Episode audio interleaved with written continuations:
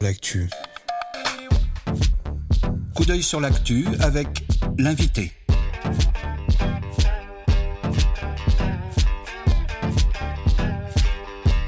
Coup d'œil sur l'actu avec l'invité. L'invité des regards. C'est l'heure du coup d'œil sur l'actu de notre invité aujourd'hui, Céline Marty, professeure agrégée de philosophie et doctorante à l'université de Franche-Comté, où elle travaille sur la philosophie du travail et de l'écologie politique d'André Gors. Céline Marty, bonjour. Bonjour. Merci d'être avec nous. Euh, vous avez publié Travailler moins pour vivre mieux, guide pour une philosophie antiproductiviste euh, chez Duno en octobre 2021, si je ne me trompe pas.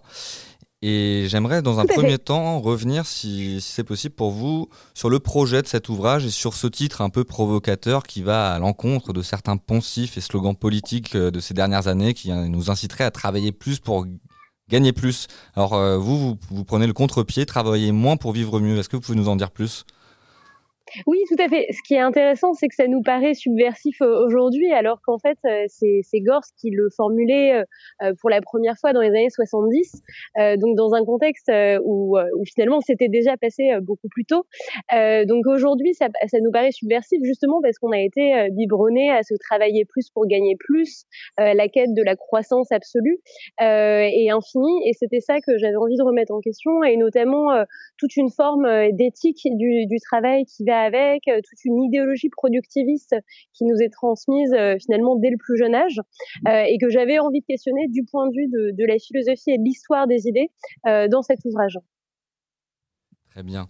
et vous parlez à ce titre dans, dans votre ouvrage, si je, si je ne m'abuse, d'une mystique du travail et vous distinguez trois formes de mythes qui encerclent le travail dans nos sociétés modernes. Est-ce que vous pourriez nous préciser quelque peu ces éléments? Oui, euh, tout à fait. Euh, il y a, y a une, euh, une, mystique du travail comme une activité de, de, production des, pour satisfaire des besoins. Et or, ça ne tient pas compte du fait que toute une partie de nos activités aujourd'hui sont, sont parfois ces bullshit jobs dont parle David Graeber. il y a, on considère aussi que le travail se, se réduit parfois à l'emploi. or, il y a de multiples activités qui peuvent ressembler à du travail en dehors de l'emploi, notamment le cas du travail domestique ou du travail bénévole. et ensuite, on a une perspective, on, réduit parfois le travail ou on en fait parfois un moyen d'épanouissement personnel. Et c'est ça aussi qu'on peut critiquer avec les, constats sur les souffrances sociales et les souffrances psychologiques aussi que créent les conditions de travail actuelles. Euh, donc ça, il me semblait important de voir que derrière ce mot de, de travail, euh, on mettait en fait euh, des notions très différentes, des, des, conceptions aussi très différentes, et que c'est ça aussi, c'est ce flou conceptuel qui permet parfois euh, d'avoir des discours euh, très différents euh, pour parler de la même chose. Et, et finalement, c'est ce flou qui entretient aussi cette mystique du travail, puisque on ne s'accorde pas vraiment sur ce qu'on dit, mais on essaye d'avoir un discours consensuel qui rassemble avec des, des, mots un peu creux comme la valeur travail, libérer le travail. On ne sait pas ce que ça veut dire, mais ça semble positif en soi. Et également, ce qui peut être intéressant, c'est de comprendre comment une période comme l'après-guerre et les Trente Glorieuses ont mythifié la figure du travail et du progrès pour toute une génération. Oui, tout à fait, dans une logique euh, de reconstruction. Et ça, c'était euh, le cas partout en Europe. Il y avait aussi le même mouvement euh, en Italie, en Allemagne. et donc, on avait l'impression qu'il fallait nécessairement reconstruire le pays, se retrousser les manches. et d'ailleurs, même le mouvement ouvrier, même le PCF fait des, des affiches dans l'après-guerre qui valorisent cette reconstruction. Donc c'est la mmh. figure du travailleur qui fait du bien euh, à la collectivité parce que euh, il aide la collectivité euh, à, à, se retrousser les manches. Et peut-être que dans le, le, cadre du contexte écologique actuel, la figure de la, la, personne qui fait du bien à la société, bah, c'est peut-être celui dont le travail n'est pas le plus nuisible, dont le travail n'a pas de conséquences négatives comme elles peuvent l'avoir dans certaines formes de, de bullshit job, par exemple. Et pour revenir sur cette notion de valeur travail, Céline Marty, j'aimerais peut-être retracer avec vous un peu l'archéologie de cette notion. Euh, pendant un temps, le travail a été un moyen, c'est lui qui nous permettait euh, l'émancipation via l'obtention d'un salaire. Et récemment, on a l'impression qu'il serait presque devenu une fin en soi, comme un moyen de définition identitaire. On se demande euh, à chaque fois qu'est-ce que tu fais dans la vie quand on se rencontre. Et aujourd'hui, on a l'impression que que la perte de sens liée au travail, y compris chez un certain nombre de classes dirigeantes, bourgeoises, on dira, pourrait infléchir cette tendance. Qu'est-ce que vous penseriez de, cette analyse? Oui, tout à fait. Le, travail finalement qui euh, qu'on peut définir comme une activité instrumentale. C'est l'activité par laquelle euh, l'humain euh, satisfait ses besoins avec des ressources collectives et satisfait des besoins collectifs. donc cette pure activité instrumentale, c'est-à-dire satisfaire des besoins. Une fois que vos besoins sont finis, il n'y a plus besoin de continuer de travailler. Et donc, vous pouvez avoir des limites à cette activité, vous pourrez réfléchir sur euh, les besoins à prioriser, sur le contenu le plus adéquat. Euh, finalement, toute cette réflexion euh, instrumentale sur la bonne utilisation du travail euh, s'est perdue au profit d'une moralisation euh, de l'activité de travail et finalement qui va avec des, des, enjeux d'épanouissement subjectif, un peu dans une perspective existentielle, mais surtout une moralisation qui fait qu'on stigmatise celui qui ne travaillerait pas aussi bien que les autres, celui qui ne fournirait pas assez d'efforts.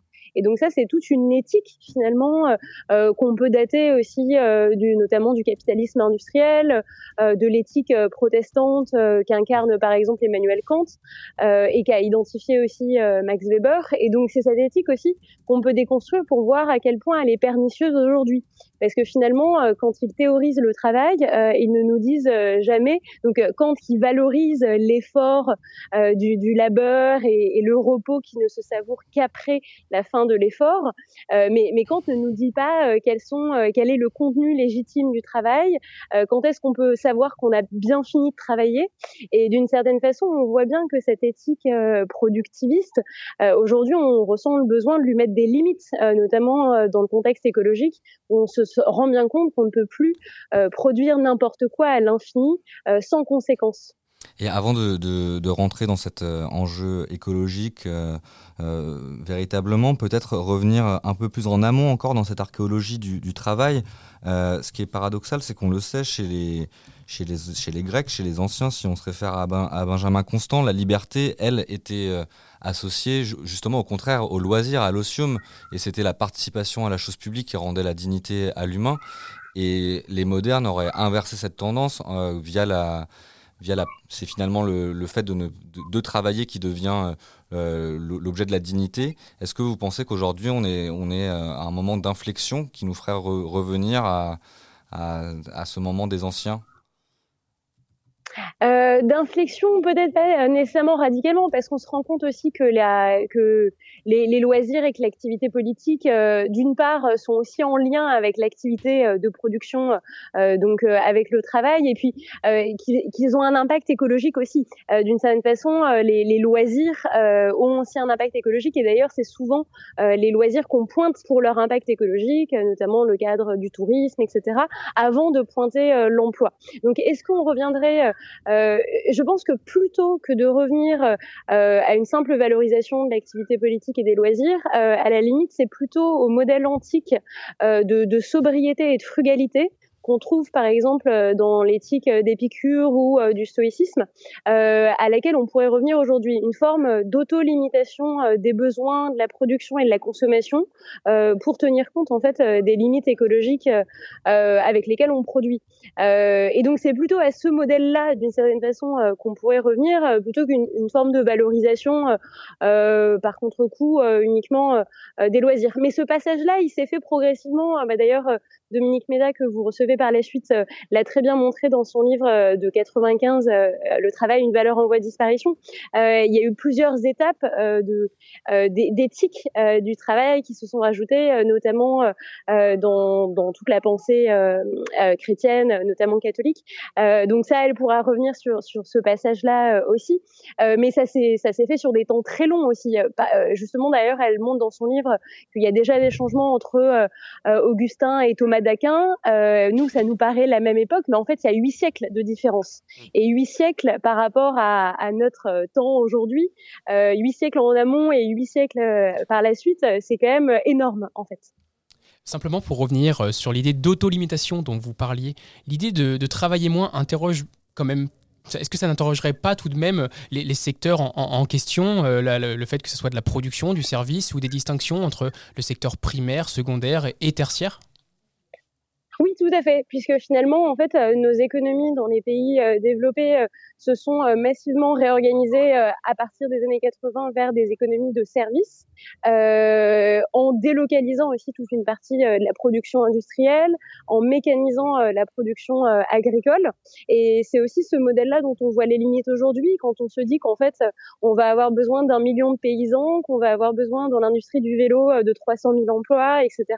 Et donc, peut-être que la priorité n'est pas de nous proposer euh, de nouveaux services, de nouvelles options téléphoniques, euh, de nouveaux services à domicile, euh, mais de revenir à des besoins peut-être plus de base qu'il va falloir satisfaire dans de meilleures conditions de production que celles qu'on a proposées avec le productivisme depuis les Trente Glorieuses.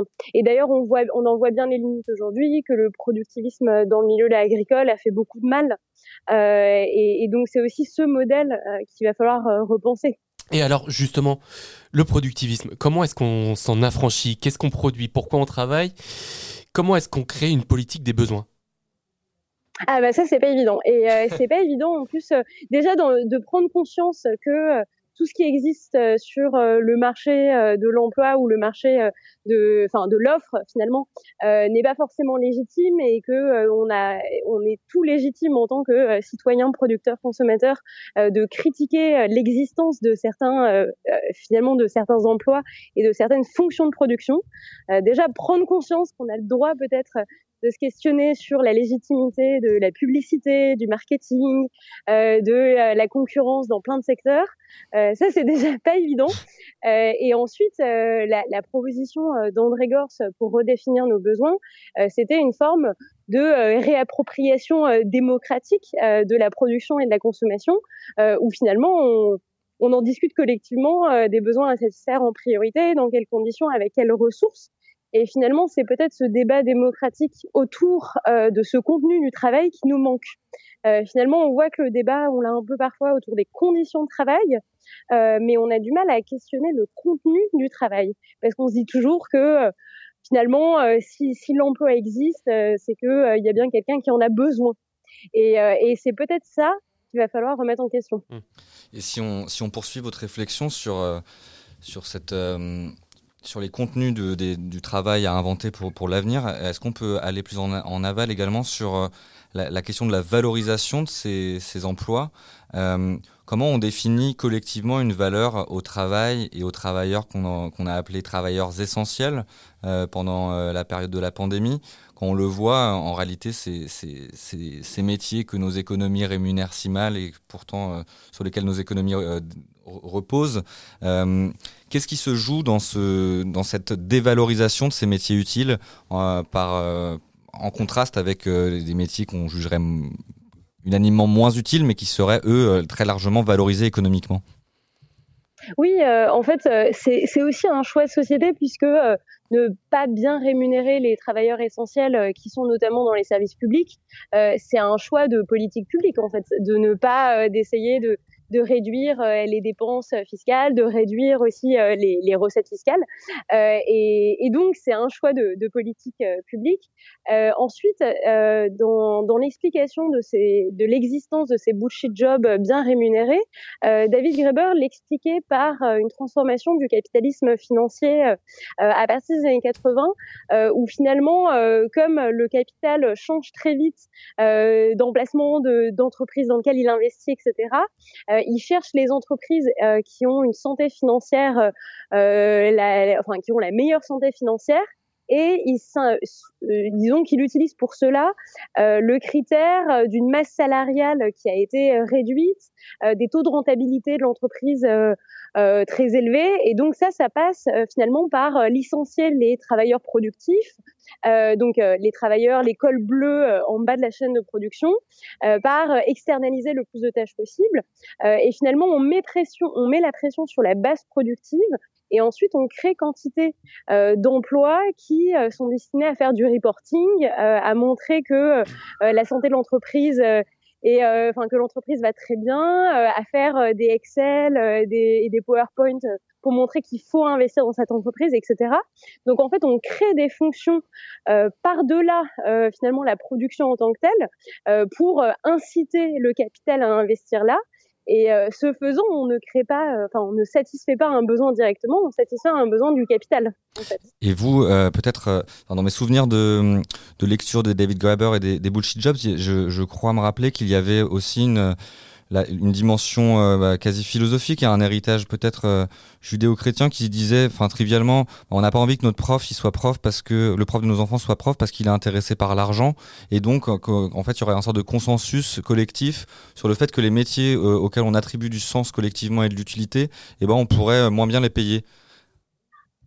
Ah oui, alors euh, il, il, explique aussi un peu par une forme de jalousie en disant que euh, finalement euh, les, travailleurs qui ont des emplois bullshit sentent que les travailleurs essentiels ont déjà le monopole du sens et c'est pour ça qu'ils se disent bon bah au moins vous vous avez la vocation et vous n'avez pas les ressources économiques. Euh, je pense que c'est quand même plus compliqué que ça. Et d'ailleurs on voit aussi que pour certains secteurs, euh, euh pour certaines professions, notamment euh, l'enseignement, euh, la dévalorisation salariale, elle est aussi due à la féminisation des métiers. Donc il y a, y a, plus, enfin je pense que là David Graeber est un peu rapide là-dessus, surtout quand il le traite uniquement comme une, une jalousie. non, c'est des, des choix de société. D'ailleurs vous avez des sociétés qui rémunèrent beaucoup mieux leurs enseignants euh, qu'en France, par exemple. Donc, euh, on voit bien que euh, c'est des choix de politique publique. Merci Céline Marty. Malheureusement, on va pas avoir le temps de continuer cet entretien extrêmement intéressant. Je vous remercie d'être venu. Je rappelle que vous êtes professeur agrégé de philosophie et doctorante sur la philosophie du travail et l'écologie politique d'André Gors. À bientôt sur Radio Anthropocène. À bientôt. Regard sur l'actualité. L'information des mondes urbains, Anthropocène.